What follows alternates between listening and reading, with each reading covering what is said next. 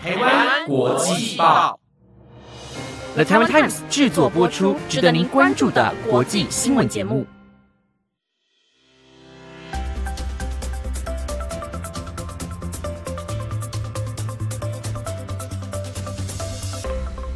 各位观众朋友们，晚安，我是子燕，欢迎收听今天的台湾国际报。今天一月十号，国际新闻的主要内容有。七十一岁老翁梦见家有黄金，挖出十二层楼深洞穴，失足离世。教师为提升学童成绩，要求发毒誓引不满。台海战火若发生，将重挫全球经济。因流失燃料，美国将机器人送上月球计划失败告终。强震导致日本能登半岛地面倾斜，地貌发生变化。如果你对今天的新闻感兴趣的话，就继续听下去吧。巴西发生一起死亡案件，一名七十一岁老翁梦见自家厨房底下有黄金，便花了一年多的时间挖出了深度约十二层楼高的洞，没想到却在前几天失足掉到洞穴而死。七十一岁的若昂做梦梦到有灵魂告诉他，家中厨房地板下有黄金，于是。便雇佣工人来帮忙挖洞，随着洞深度加深，还提高价格来招募。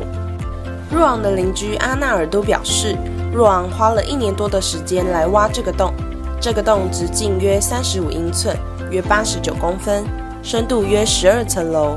他曾经试图阻止他继续挖洞，表示十分危险，但却被若昂忽视。报道称，若昂当时正在清理洞穴的水和泥浆。就在他准备离开洞口时，不小心在洞口旁的一个木质平台上滑倒，失足坠落身亡。一起挖洞的朋友来不及救他，若昂的尸体被发现时，头部受伤，双腿骨折死亡。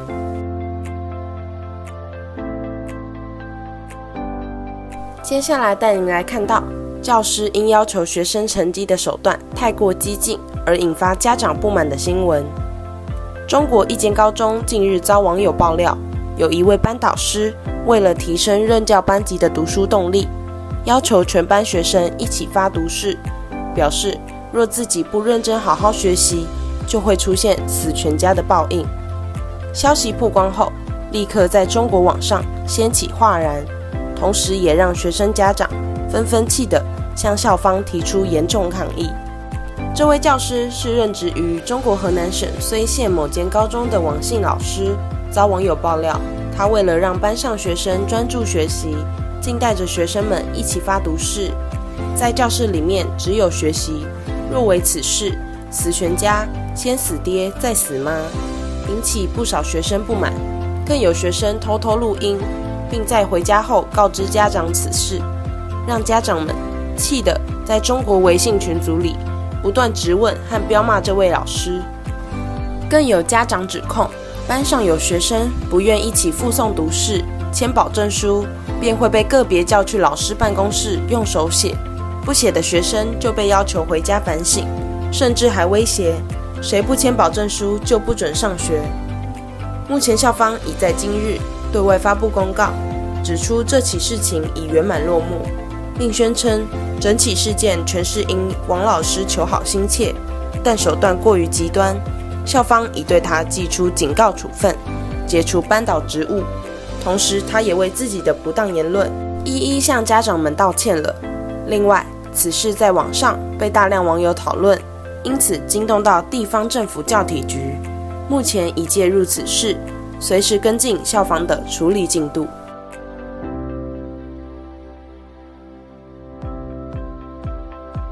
彭博经济研究九日发布一篇评估报告，指中国侵略台湾的行动将让全球付出庞大的鲜血和财富代价，经济损失高达十兆美元，约三百一十二点九兆台币，相当于全球国内生产毛额 GDP 的一成左右。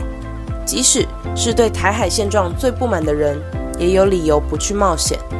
彭博认为，现状或许未臻理想。但应是最能平衡美中台三方关系的结果。彭博模拟两种台海危机情境：一是中国入侵台湾，将美国卷入区域冲突；二是中国切断台湾与世界其他地区的贸易连接。两种情况都会打击半导体供应链，导致该地区航运中断，并带来潜在的贸易制裁和关税惩罚，以及对金融市场的影响等。而其中冲击最大的是半导体晶片的短缺，因为台湾生产用于笔电、平板、智慧型手机的大部分高阶晶片，也生产用于汽车等产业的低阶晶片，尤其在高阶晶片。更有不可取代的地位。如果台海发生热战，台湾 GDP 将崩跌四十 percent，人口和工业密集的沿海地区势必承受更多人员和经济代价。在此情况下，假设美国成功集结盟友，对中国实施严厉的经济制裁，中国 GDP 也将重创十六点七 percent。美国虽远离冲突地点。但 GDP 同样将下滑六点七 percent，全球的 GDP 将会下降十点二 percent。日本、南韩和东亚经济体受到的影响最大。中国对台封锁的影响之所以小于对台开战，是因为全球虽然无法摆脱对台湾晶片的依赖，但已开始设法缩小其他层面的冲击，包括美国及其盟友和中国之间的关税战、亚洲航运路线的干扰。以及金融市场的波动等，彭博指出，这场夹带十兆美元经济损失的危机，对相关各方来说代价都非常高，以至于避免危机的动机也很强烈。台海现状或许不是最理想的结果，但对台北、北京和华府来说，其他种可能性都更糟。这就是为什么台湾模棱两可的自治地位。可能仍是最能取得三方平衡的结果。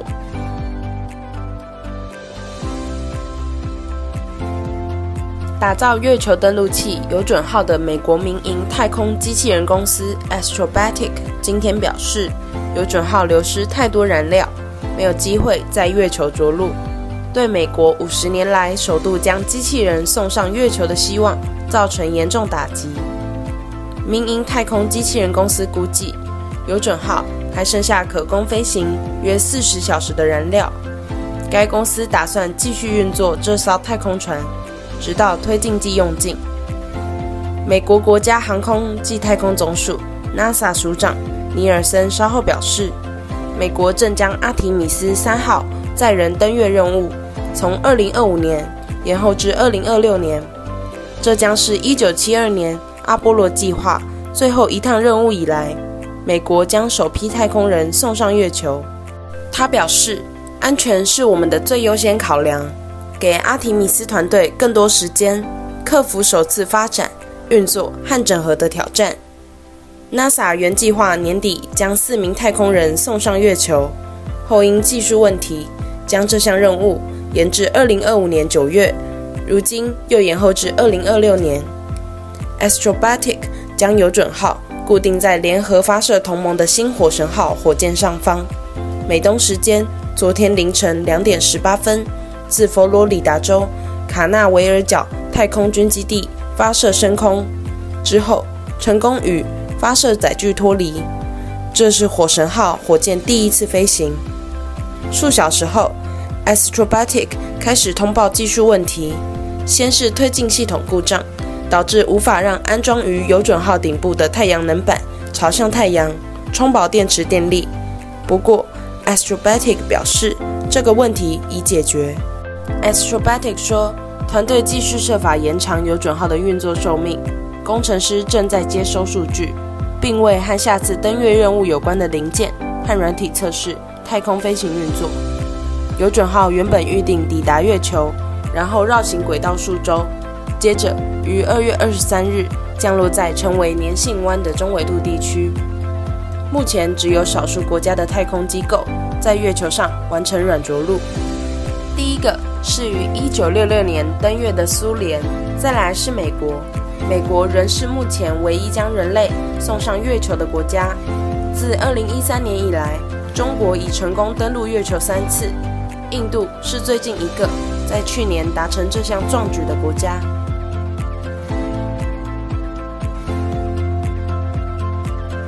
日本石川县能登半岛本月一日发生规模七点六强震，除酿惨重灾情，该地区地貌改变也相当大。最新消息指出，日本有研究团队发现，能登半岛陆地面积扩大约四点四平方公里，约四百四十公顷，且半岛出现北升南沉现象。根据 NHK 九日报道，日本前十大研究型名校广岛大学大学院副教授后藤秀昭领导的研究团队，依据能登元旦强震后拍摄的航空照片，分析能登半岛。整个海岸线约三百公里地貌变化，结果发现能登半岛北部海岸大面积隆起上升，陆地面积不断扩大。例如，轮岛市黑岛地区的海岸线向外扩张多达两百四十公尺，株洲市川普町的面积也扩大约一百七十五公尺。研究团队指出，整个能登半岛陆地面积扩大约四点四平方公里，北海岸有多个港口。原先的海水位线后退，反观南部海岸却出现下陷情况。例如血水町就确认，原本应该突出海水面的消波块，最近淹没在水中。后藤秀昭认为，此次强震导致能登半岛地面倾斜，呈北侧上升、南侧下沉。以上就是今天的台湾国际报。最近天气变化大，好多人都感冒了。出入捷运的时候记得戴口罩，保护自己也保护别人。有任何建议，欢迎在 IG 官网或是 Apple Podcast 底下留言。我是子燕，我们下次见。